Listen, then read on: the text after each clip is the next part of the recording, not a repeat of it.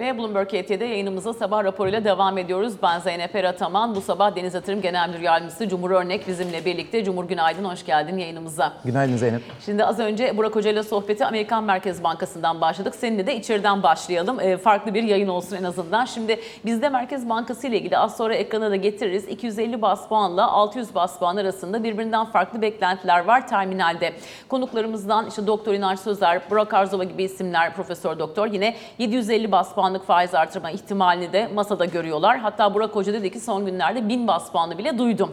Şimdi bilemiyorum o kadar agresif bir faiz artırımı beklemek lazım mı? Özellikle de Merkez Bankası Başkanı hani eski bir bankacı finansal istikrarı da gözeterek hareket ettiğini e, biliyoruz. Şimdi bu ortamda bugünden neler beklemek lazım? Bir de tabii piyasa beklentilerinin bu kadar dağılmış olmasını e, sen bir piyasacı gözüyle nasıl yorumluyorsun?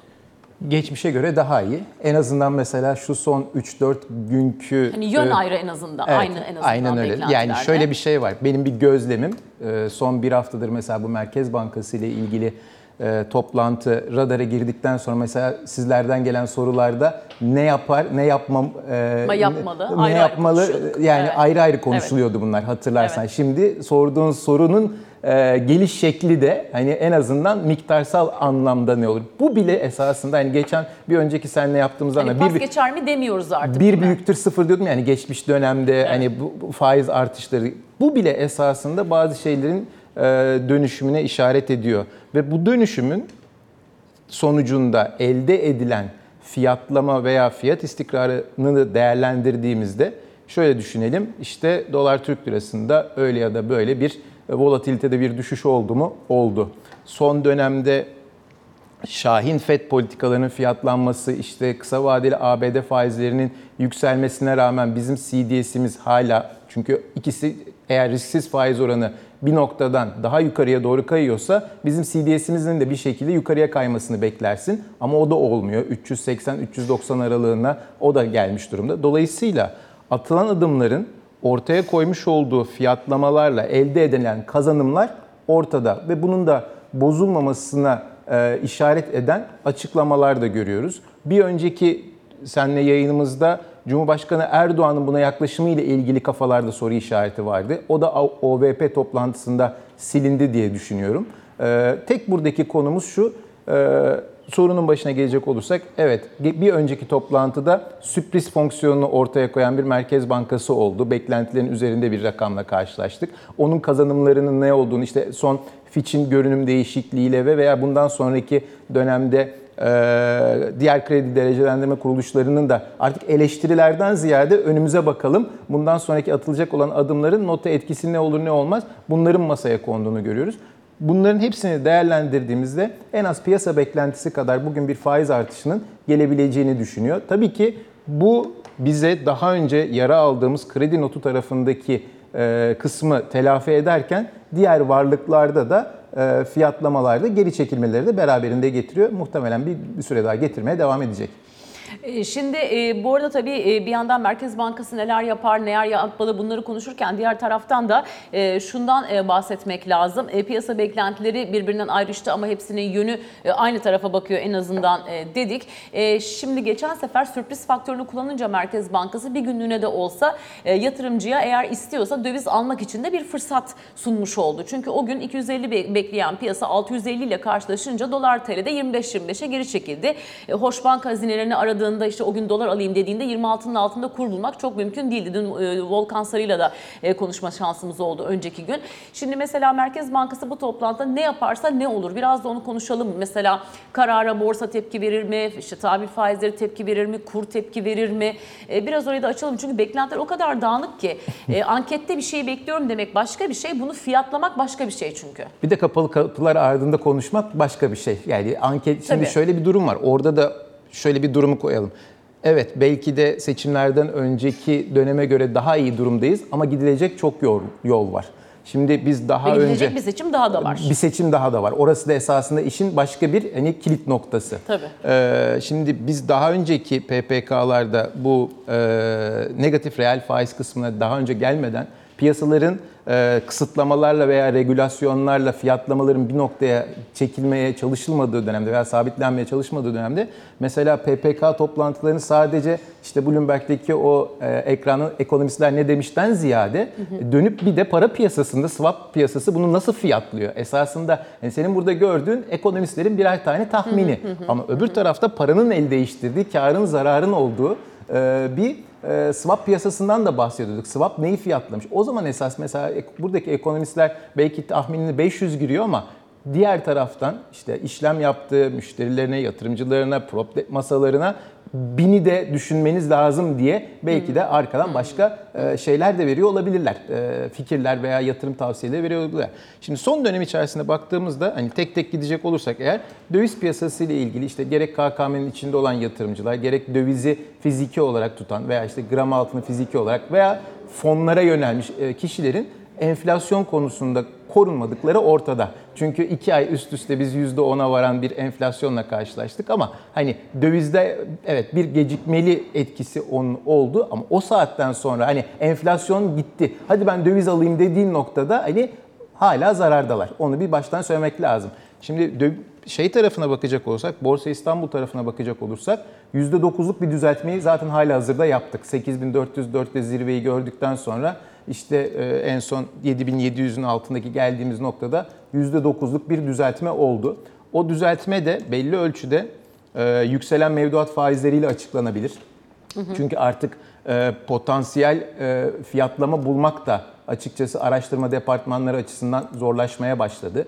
Bir taraftan yatırımcılarımız da sadece ana parayı ana paralarıyla değil, öbür taraftan aracı kurumların onlara sunmuş oldukları kredi faaliyetleriyle de bir noktada e, orada hareket ediyorlardı. E, kredi maliyetleri de şimdi aracı kurumlar açısından değerlendirecek olsak bir, sermaye maliyetimiz çok arttı. İki, takas bankta evet %32 var. Hani ekrana bakan yatırımcılarımız orada %32'yi görebilir ama o %32'ye ulaşmak için belirli bir sermaye lazım. Teminat mektubunu takas banka o teminat mektubuna bir para ödeyip bir komisyon ödeyip o teminat mektubunu takas banka yatırmak lazım. Yani o onun o 32 ile çıplak görünenin üzerine e bir tabii e, diğer e, maliyetler de var personel veya diğer. Üst üste üst üste koyduğumuzda bunlar da kademe kademe Merkez Bankası ile birlikte arttırım ile birlikte normalleşme ile birlikte yukarıya geliyor. E, o yüzden de e, şey e, kredi maliyetlerinin de artışı üst üste gelince borsadaki fiyatlama bir anda aşağı yönlü oldu. Ee, ama buradan da şu çıkmasın. Hani onu da altını çizmek lazım.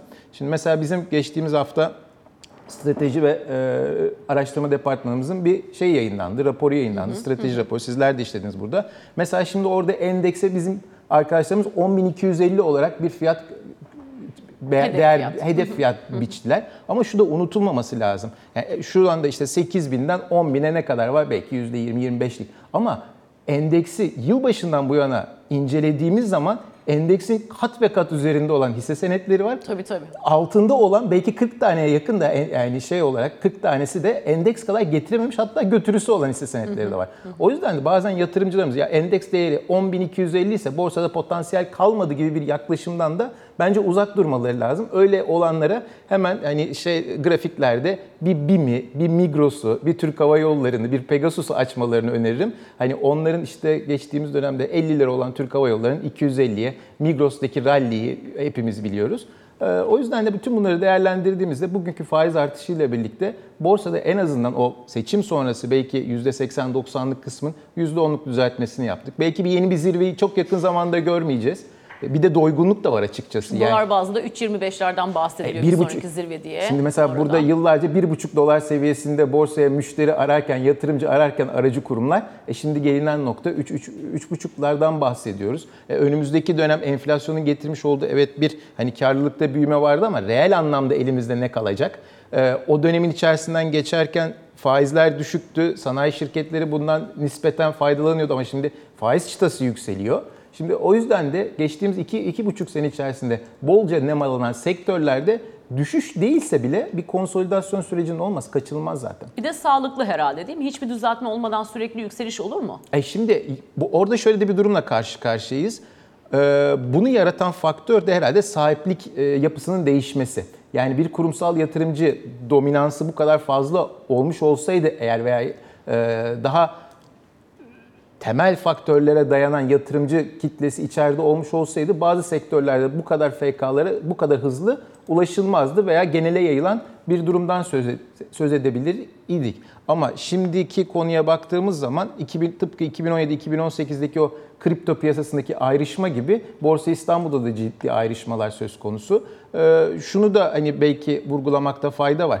Fiyatlarla birlikte yükselirken yatırımcı sayısında da bir yükseliş gördük. Tabii 7 milyonu geçti Yedi- orada. Ah. Şimdi tam da vurgulamak istediğim konu o. 7 milyonu geçtik ama bu 7 milyonu geçerken bu 7 milyonun portföy dağılımına baktığın zaman Çok yüzde- düşük rakamlar çıkıyor %70'inin karşımıza tabii. 50 bin TL'nin altındaki rakamlara sahip olduğunu gösteriyor. Yani bugün bir hani yatırım dediğimiz zaman hani bir ev, bir arabayı veya daha büyük miktarda bir şeyi alırken kaç para ödüyoruz? Dolayısıyla 50 bin liralık elbette paranın büyüğü küçüğü olmaz. Herkesin yatırımı, tasarrufu çok daha farklılardır ama buradaki yatırımcı sayısının artması belki de kamu kurumları tarafından bu rakamı açıklarken bu kırılımı da vermek lazım. Çünkü bu sefer de tırnak içinde düşüşlerde gereksiz panik havası da ulaşabiliyor. Zaten 7 milyon kişi buraya adım attı. Fiyatlar belli bir seviyeye geldi. 7.6 milyon hatta bu sabahki güncel e, seviye onu da şimdi ekrana şöyle getireyim. Do- E, 9.92 trilyon e, TL'likte bir yekünden bahsediyoruz pay senedi tarafında. Dolayısıyla hani fiyatlar yükselirken işte 7 milyon kişi bundan nemalandı çok güzel bir şekilde bu anlatılırken son dönem içerisinde %10'luk bir düşüş olduğunda da ah 7 milyon zaten yeni 3-4 milyon kişi buraya gelmişti. Bunlar da ciddi zarar ediyor. Bütün malını, mülkünü hani kaybı öyle bir şey de yok esasında. Yani kırılıma baktığımız zaman yani Adam başı 500-600 liralık lot düşüyor zaten Do- değil mi? a- yani TL, arzlarda. üç- TL, 200, TL, 200 evet. 300 TL'lik Tabii, tabii. rakamlarla karşı karşıya kalıyoruz. O yüzden hani rakam evet adet olarak aracı kurumların açmış olduğu hesap olarak, bizlerin tutmuş olduğu bakiyeli hesap olarak orada ciddi yükselişler görüyoruz ama mevcut koşullar altında baktığımız zaman hani bunun önümüzdeki dönem içerisinde hani bir sistematik risk olarak e, olduğunu düşünmüyorum. Bunların açılmasının tek şeyi şimdi eğer halka arz kısmında mesela seçimden önce yapılan halka arzlar vardı. O seçimden önceki yapılan halka arzlarda böyle tavan serileri gelmemişti. Acaba ne oluyoruz den. Şimdi tavan serileri gelmeye başlayınca bir önceki gerçekleşme bir sonrakinin doğrusu mu olacak şeklinde bir yaklaşımla yatırımcıların buraya e, yaklaş e, ilgi gösterdiğini görüyoruz. E %10'luk tavanlar da esasında şimdi hani düşündüğümüz zaman bir iştah kabartan da bir konu. O yüzden de hani böyle bir yatırımcı kitlesiyle karşı karşıyayız. Keşke bu yatırımcı kitlesi elimizde hani kalsa ama bunu doğuran sebep borsadaki yükseliş evet doğru bir halka arzlardaki yükselişlerdeki iki ama eşit dağıtımlı yani e, Zeynep Zeynep Erataman sadece bir kişiyle 200 TL'lik ba- 200 liralık alabilecekse işte 5 kişiye daha başvurur 1000 liralık alır Evet. daha fazla getirisini 5'e çıkartır. Bunu ben yine 2000 yıllarına benzetiyorum. 2000 yılı yılında da o 99 programı açıklandığında Borsa İstanbul'da rally olmaya başladığında bizim daha piyasaya yeni girdiğimiz dönemde yatırımcıların elinde tomar tomar nüfus cüzdanları olurdu. Herkes arkadaşından bir şekilde nüfus cüzdanı fotokopisini alır.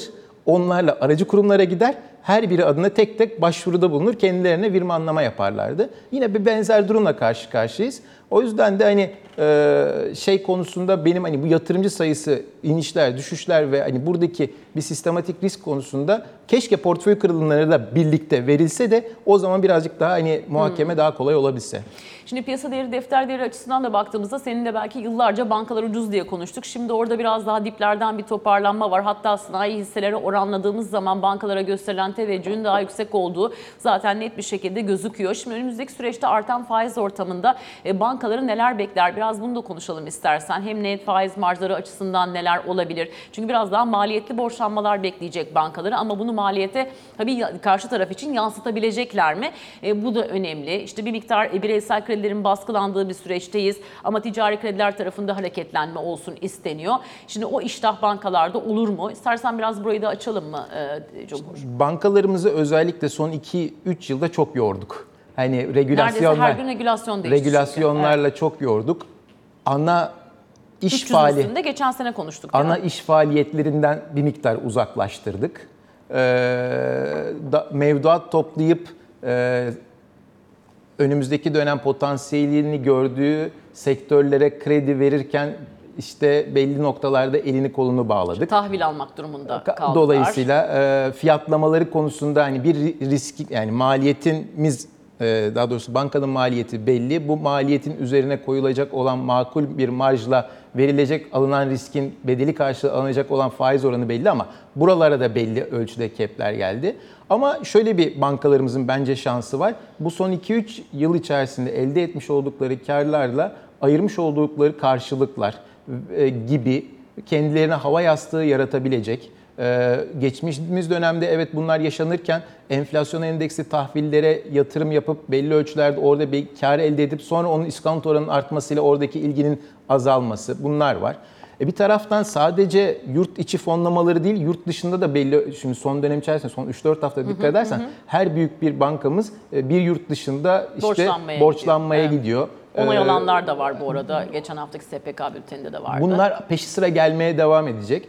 E bir taraftan da e, yurt dışı ile olan ilişkilerimizde, siyasi anlamdaki ilişkilerimizde işte biz sadece bir noktada Rusya ile konuşur konumdayken bugün işte sab- sabah Ali Çınar'la Amerika'yı da e, net bir şekilde tabloyu ortaya koydunuz. Ondan sonra e, bir gidilen yollar açısından baktığımızda işte Londra bankalarıyla yavaş yavaş bir ikili temasların arttığını görüyoruz. Ve bunları da da şey yapabilecek yani altını doldurabilecek kararlara da imza atabiliyoruz. O yüzden de hani bazı şeyler bir kereye mahsus muydu? Yoksa bundan sonra devamının geleceği var mı yok mu? O açıdan da esasında bugünkü PPK kararı e, metni son derece önemli olacak. Orada bir hani rüzgar arkaya alındı. Yine vurgulamak yani yine çizelim altını. Yani biz FED faiz yükseltirken yani onlar yukarıya doğru giderken biz aşağıya gelmeye tercih ettik ve bunu kurumuzda yaratmış olduğu bir baskı vardı. Bu sadece bizde değil mesela. Hani yine zaman zaman Sadi ile onu da konuşuyorsunuz. Dolar yen mesela. Japon Merkez Bankası, yani Japon hükümet yetkilileri de belli Orada ölçülerde artık 150'yi bekliyoruz herhalde. büyümeyi 148,5 önceli büyümeyi önceleyen e, mali politikada gevşek uyguladığında kurum başına gelecekler belli. Orada da kurum başına gelen yine belli oldu. E, o açıdan değerlendirdiğimizde e, şimdi yavaş yavaş bir geriye dönüş söz konusu. E, bir noktaya kadar risk alan yatırımcı, borçlanan yatırımcı, bilançosunu büyüten yatırımcı e, bundan nemalandı. E, bundan sonra da bir hani geriye dönüş olacak. E, ama bunun faturası işte Cevdet Yılmaz'ın söylediği gibi vergi politikasında değişik bir şekilde genele yayılarak mı gelir yoksa çalışanın üzerinde, ücretlinin üzerinde mi kalır onu da geçtiğimiz e, önümüzdeki dönemde göreceğiz. Şimdi peki yatırımcı bu esnada ne yapar? Mesela kur korumalı mevduat eskisi kadar cazip mi? Geçen sene diyorduk ki borsanın rakibi yok. Bu sene daha mı çok? İstersen biraz buraları da açalım. Çünkü eğer mesela ben KKM'den dönüyorum banka bana 3 aylığa %55 verdi. O zaman borsanın riskini niye alayım diye düşünür müyüm? İstersen biraz buraları da açalım mı Cumhur? TL'si olan ne yapar? Dövizi olan ne yapar? Borsa bir de insanı yoran da bir şey. Kolay bir şey değil yani. Şimdi borsada belli dönemlerde Tabii. fiyata baktığın zaman işte biraz önce örnek Dil verdik. altı pastil gerekir İşte bazen. Türk Hava Yolları'nın 50 liradan 250 liraya gelmesini konuşuyoruz ama bu- bunu bugün konuşuyoruz. Ama o pozisyonu o noktada alıp da 250 liraya kadar taşıyan ve o, ta- o taşıdığı noktada da hani bunu böyle rahatça yapabilen kaç kişi vardır bunu tartışmak lazım. Veya onu yaparken ne gibi bir stresli dönemin içerisinden geçti geçmedi bunları tartmak lazım. Şimdi mevduat dediğinde daha konforlu bir üründen bahsediyorsun Tabii. esasında. Hani e, ve bu konforlu ürün dediğimiz işte bugün bankacıyla konuşuyorsun. Bir ay, üç ay neyse bağlıyorsun. Ondan sonra da vade sonu gittiğinde şimdi ama borsa yatırımcısı hani bir de e, fiyatların bu kadar ulaşmanın kolay olduğu işte aplikasyonların bu kadar çıktığı bir ortamda ya bunu net bir şekilde şeyde görüyorsun. Bizim mesela kendi e, mobil uygulamamız üzerinde bundan bir yıl önce kaç kişi giriyordu? O birkaç kişi kaç tekil, kaç çoklu giriş yapıyordu ve şimdi arasına baktığın zaman 4-5 katı kadar fark var.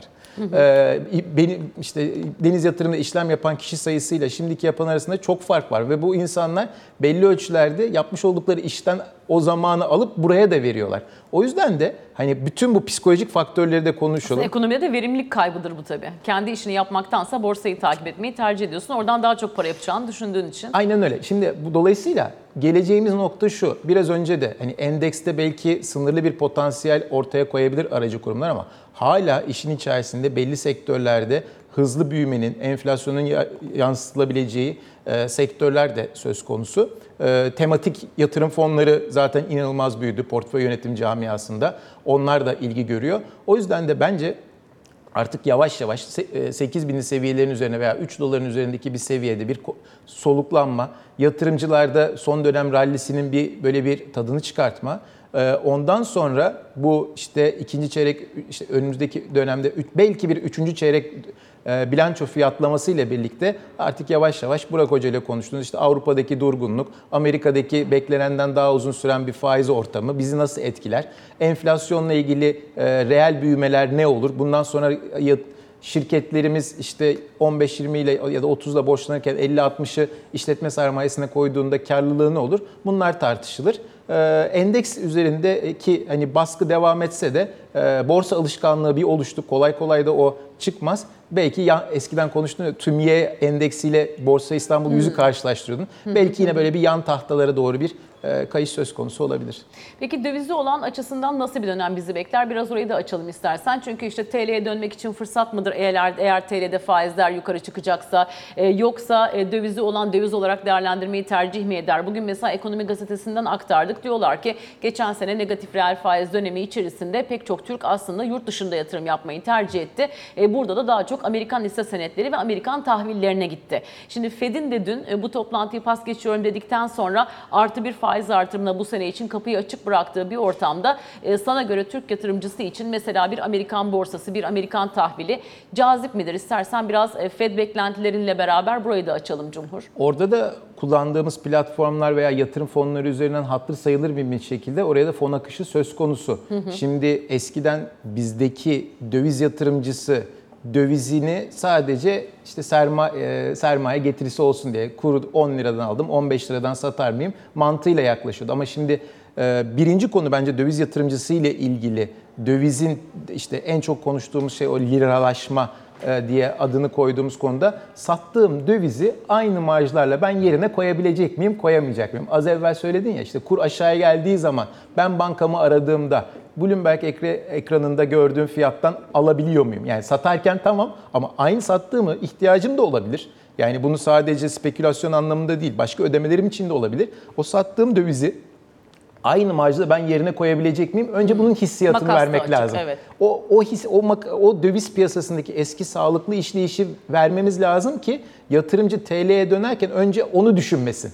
Diyecek evet bugün TL'ye dönüyorum. 1-2 ay içerisinde bu mevduatta kaldı veya TL'de başka enstrümanlarla değerlendirdim. Tekrar dövize döndüğümde bankamı aradığımda ekranda 26 görürken bana 27 kuru verilmesin. Şimdi o zaman bunları düşünebiliyor. Ee, diğer taraftan hani Amerika, ABD bu dönem enflasyondaki yükselişin e, para politikasıyla e, nasıl sınırlanabileceği ile ilgili çok güzel bir örnek verdi. E, ve uçağı da güzel bir şekilde hani böyle bazen yalpalıyorlar ama Evet. hani işte o yalpaladıkları dönemde de sözlü yönlendirmeyi kullanarak yine uçağı bir şekilde rotasına sokmaya çalışıyorlar. Ve mesela diyelim ki e, pet- petrol fiyatları işte 90 dolarda değil de e, 90'ın üzerinde dolar değil de biz 70'lerle 80'lerle belki dün Fed'i yapmış olsaydık e, çok daha farklı bir e, Fed patikasıyla veya yönlendirmesiyle karşı karşıya olabilirdik. Ama anladığımız kadarıyla Suudi Arabistanlara daha çok futbolcu lazım ve onlar da belli ölçülerde baktığında bu petrol fiyatlarını da aşağıya getirmemek için çünkü bir e, dünyada bir şeyde bir konsensus üzerinde kalmış gibi gözüküyorlar. Eskiden mesela hani bu fiyatlara geldiği zaman işte Biden'ın yüksek petrol fiyatları ile ilgili açıklamaları oluyordu. Aşağıya çekmek konusunda şeyleri oluyordu. Ama şimdi üretim kısıntılarıyla da farklı şekillerde Onlar da o- stratejik rezervlerden ödün verdiler tabii işte arada. 90-95 doların üzerine gelen petrole kimse sesini çıkartmıyor. E şimdi bu e, bu enflasyon görünümüne baktığında ben dün bitirdim, noktaladım demiş olsaydı herhalde bambaşka bir hani e, işte Fed enflasyonla mücadelesinde samimi mi değil mi sö- e, söylemleriyle karşı karşıya eleştirileriyle karşı karşıya kalabilirdik. O yüzden de hani masada yine bir faiz artışını tuttular. E, tarım dışı istihdam açısından baktığın zaman belki artış hızı geçtiğimiz dönemlere göre e, az. Hani 100 binlik ik- rakamlarla, 150 binlik, 200 binlik rakamlarla yollarına devam ediyorlar. 300-400 binlik gibi bir artışlar yok ama bir daralma da yok. Dolayısıyla hani işsizlik konusunda e, böyle piyasa dengesini çok bozmadan S&P tarafında evet belki zirvelerden uzağız. Belki bir noktada e, sadece 7 tane şirketin sırt orada da mesela hani S&P'de rekorlar veya yüksek diyorsun ama 7 tane şirketin üzerine sırtlamış giden bir endeksten bahsediyorsun orada da.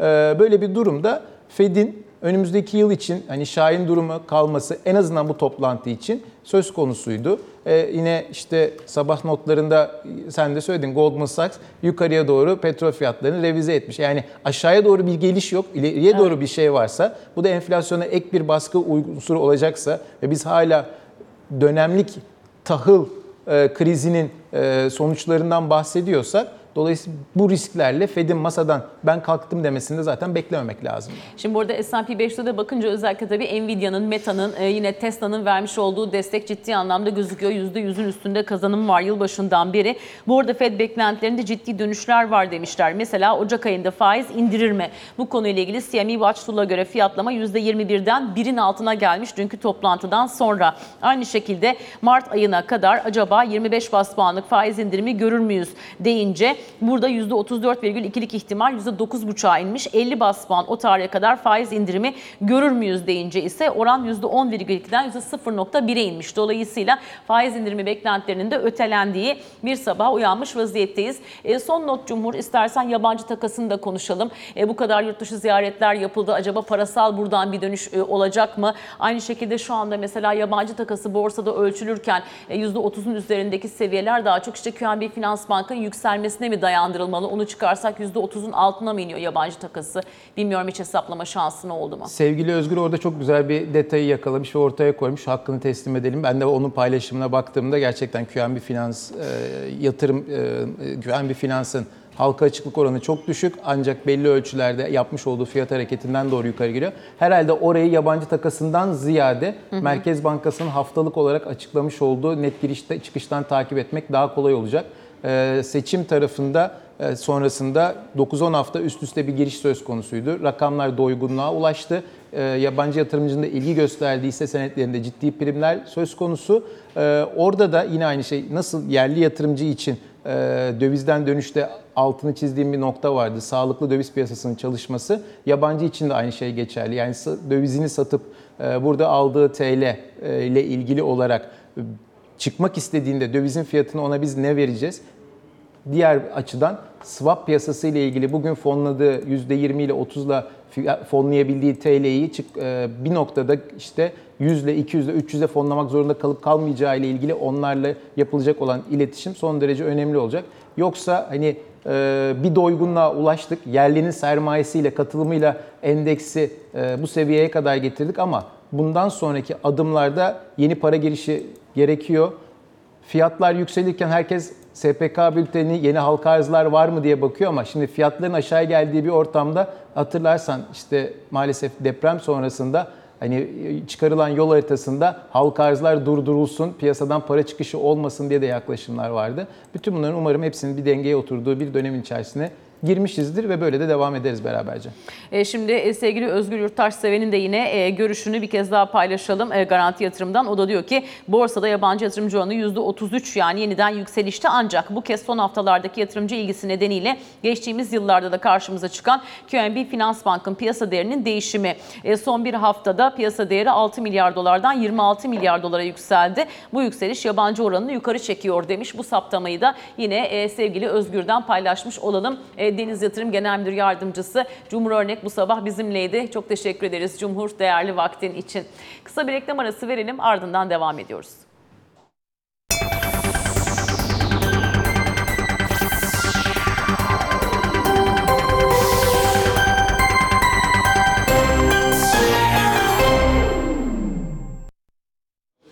Bloomberg KT ekranında sabah raporu devam ediyor. Bloomberg KT Genel Müdürü Alican Türkoğlu ile biraz da siyasetin gündemini ele alalım. Alican günaydın. Günaydın. Şimdi bu hafta tabii en çok belki Cumhurbaşkanı'nın ve Hazine ve Maliye Bakanı'nın New York çıkarmasını takip ettik. Buradaki temasları gördük. Az önce gazetelerden de aktarma şansımız oldu ilk söz programında. E, DEİK Başkanı Nail Olpak da diyor ki hiç bu kadar yoğun bir ilgi beklemiyorduk. Hani biz tanışalım, el sıkışalım derken e, resmen Türkiye ekonomisi nereye gidiyor uzun uzun sohbet etme şansımız oldu. Yine işte Goldman Sachs'ta 43. kat e, odalarının Türklere açıldığı, burada ikili temaslarda bulunulduğuna işaret eden başlıklar var. Ekonomi gözünden baktığımızda tabii bunlar bizim dikkatimizi çekiyor. Ama siyaset tarafından bakınca da dün mesela Yunanistan Başbakanı Mitsotakis'le bir buluşma vardı. E, Cumhurbaşkanı'nın ağırladığını gördük Mitsotakis'i. İstersen oradan bir geri saralım e, ve öne çıkan başlıklarda neler vardı bir turlayalım. Şimdi birçok ikili görüşme gerçekleştirildi ama tabii en çok üzerinde durulan ikili görüşme Mitsotakis ve Netanyahu görüşmeleri. Evet, Çünkü tabii. iki ülkeyle de normalleşme e, çabaları çerçevesinde yapılan görüşmelerin önümüzdeki dönem için ne kadar önemli olduğunun vurgusu yapılıyor aslında. Dün e, Mitsotakis dışında işte Güney Afrika Cumhurbaşkanı'yla, Malezya Başbakanı'yla da görüşmeler oldu mesela. Dolayısıyla genel hatlarıyla e, kiminle görüştüyse o bölgeye özel e, gelişmelerin konuşulduğunu söyleyebiliriz. Ama Mitsotakis'le mesela göç konusunda, göç meselesinde Türkiye ile Yunanistan'ın beraber çalışmasına ilişkin bir fikir birliğine varılmış. Dolayısıyla e, geçtiğimiz dönemde belki de Türkiye-Avrupa ilişkilerinde en çok konuşulan, tartışılan ve belirli noktalarda farklı taraflarda bulunan işte bu mülteci politikaları anlamı konusunda Türkiye ile Yunanistan'ın beraber çalışacak olması, yine e, mevcut şu anda devam eden olumlu iklimin devam etmesi yönünde de çabaların e, sürdürüleceği yönündeki e, altı çok kalın çizgiyle çizilen açıklamalar bence oldukça önemli. Şimdi bundan sonrasında gerek bakanlar arasında yapılacak ikili toplantılar, e, gerek e, işbirliği toplantıları çerçevesinde yapılacak daha geniş katılımlı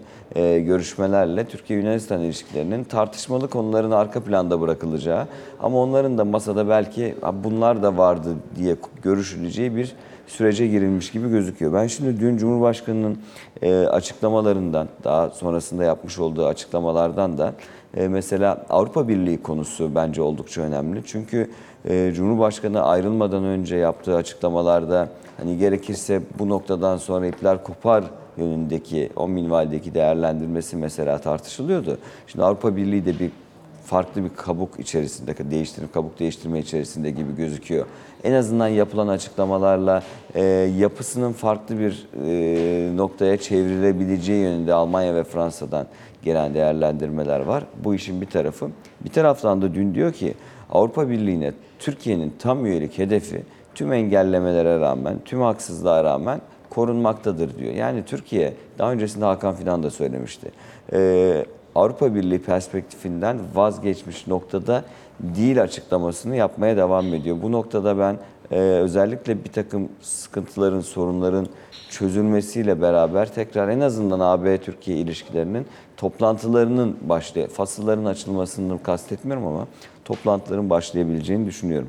Onun dışında mesela Türkiye-ABD ilişkileri anlamında ticaret hacminin 100 milyar dolar hedefi tekrar vurgulanmış. Hacmin e, 100 milyar dolara çıkarılması hedefi. Savunma sanayi alanındaki işbirliği artabilir vurgusu yapılıyor ama bunun geliştirilmesi için de e, engellerin bir an önce kaldırılmasını bekliyoruz. Türkiye olarak da deniyor. Dolayısıyla geniş hatlarıyla bakıldığında bu zirve Türkiye'nin e, tahıl koridoru, e, Avrupa Birliği konusu, e, Karabağ'a ilişkin yapılan vurgu, Güvenlik Konseyi'nin yapısının değişmesi yönündeki bir kez daha yapılan açıklamalar çerçevesinde bakılabilir Türkiye açısından bakıldığında. Onun dışında hem İsrail hem Yunanistan başta olmak üzere birçok ikili ilişkinin pozitif noktaya evrilmesi için yapılan görüşmelerin daha da yapılacağına ilişkin e, yeni açıklamaların geldiğini gördük. Dolayısıyla bu kapsamda değerlendirildiğinde, siyasi açıdan değerlendirildiğinde bunlar.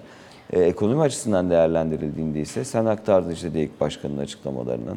E, Mehmet Şimşek'in her toplantıda e, orta vadeli programa e, ekonomi yönetiminin arkasında duracağı, hükümetin arkasında duracağı, Cumhurbaşkanı'nın e, bu, bu noktada desteğin olduğu ve bu desteğin de sonlanmayacağı yönündeki açıklamaları oldukça önemli. Ki dün de mesela aynı vurgular fazlasıyla yapılmış zaten. Dolayısıyla yabancı yatırımcıya da e, özellikle Avrupalı Amerikalı yatırımcıya da Türkiye'de e, şu anda yürütülen e, ekonomi politikası orta vadeli programda belirtildiği gibi devam edecektir. Ve hükümet de bu noktada bu politikanın arkasında durduğunu ve duracağını da taahhüt etmektedirin. E, özellikle vurgusu yapılmış. Bu kapsamda da yakın zaman içerisinde yabancı yatırımcının Türkiye'ye fon akışıyla beraber rahat geleceği yönünde bir düşünce var. Önümüzdeki günlerde göreceğiz bu noktada neler olduğunu. Şimdi az önce Karabağ dedin orayı biraz açalım mı? Çünkü Tabii. bir tarafta ateşkes ilan edildiği başlığı var. Diğer tarafta ise bir Rus barış gücü askerinin hayatını kaybettiği ile ilgili detay var değil mi?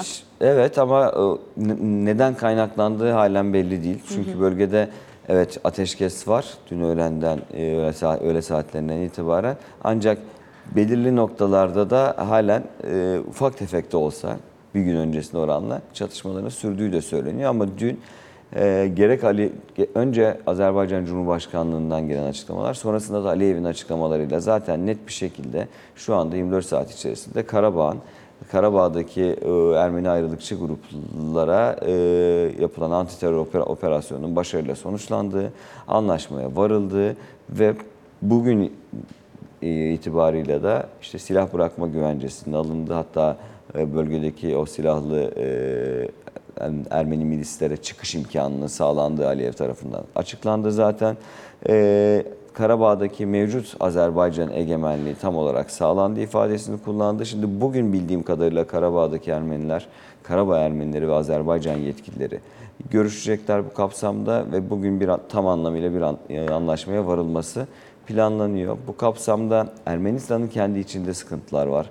E, Paşinyan'ın görevden ayrılmasına yönelik bir baskı olduğu ifade ediliyor Ermenistan içerisinde. E, son dönemde çok fazla konuştuk biz bunu.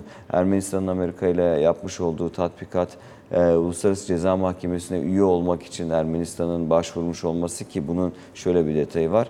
Eğer Uluslararası Ceza Mahkemesi'ne üye olursa Ermenistan, Putin Ermenistan'a giremiyor kendisiyle ilgili tutuklama kararı olduğu için. Bu gibi detayları var. İşte kendisini Rusya'dan sıyırmaya yönelik çalışmaları gibi detaylar nedeniyle dünyanın gündeminde. Ee, ancak soruna cevap olarak tekrar söyleyeyim. Dün itibarıyla yaklaşık 24 saat süren operasyonun Azerbaycan lehine e, olumlu olarak sonuçlandığını söyleyebiliriz. Zamanımızın sonuna geldik. Geriye kalan detayları da yarın sabah konuşmak için yine burada buluşalım Alican. Ee, Böylelikle Bloomberg KT Genel Müdürü Alican Türkoğlu ile beraber sabah raporunu noktalıyoruz. Ee, Yayınımız Pelin Yantur'un sunumuyla e, yatırım bülteniyle devam edecek. Hoşçakalın.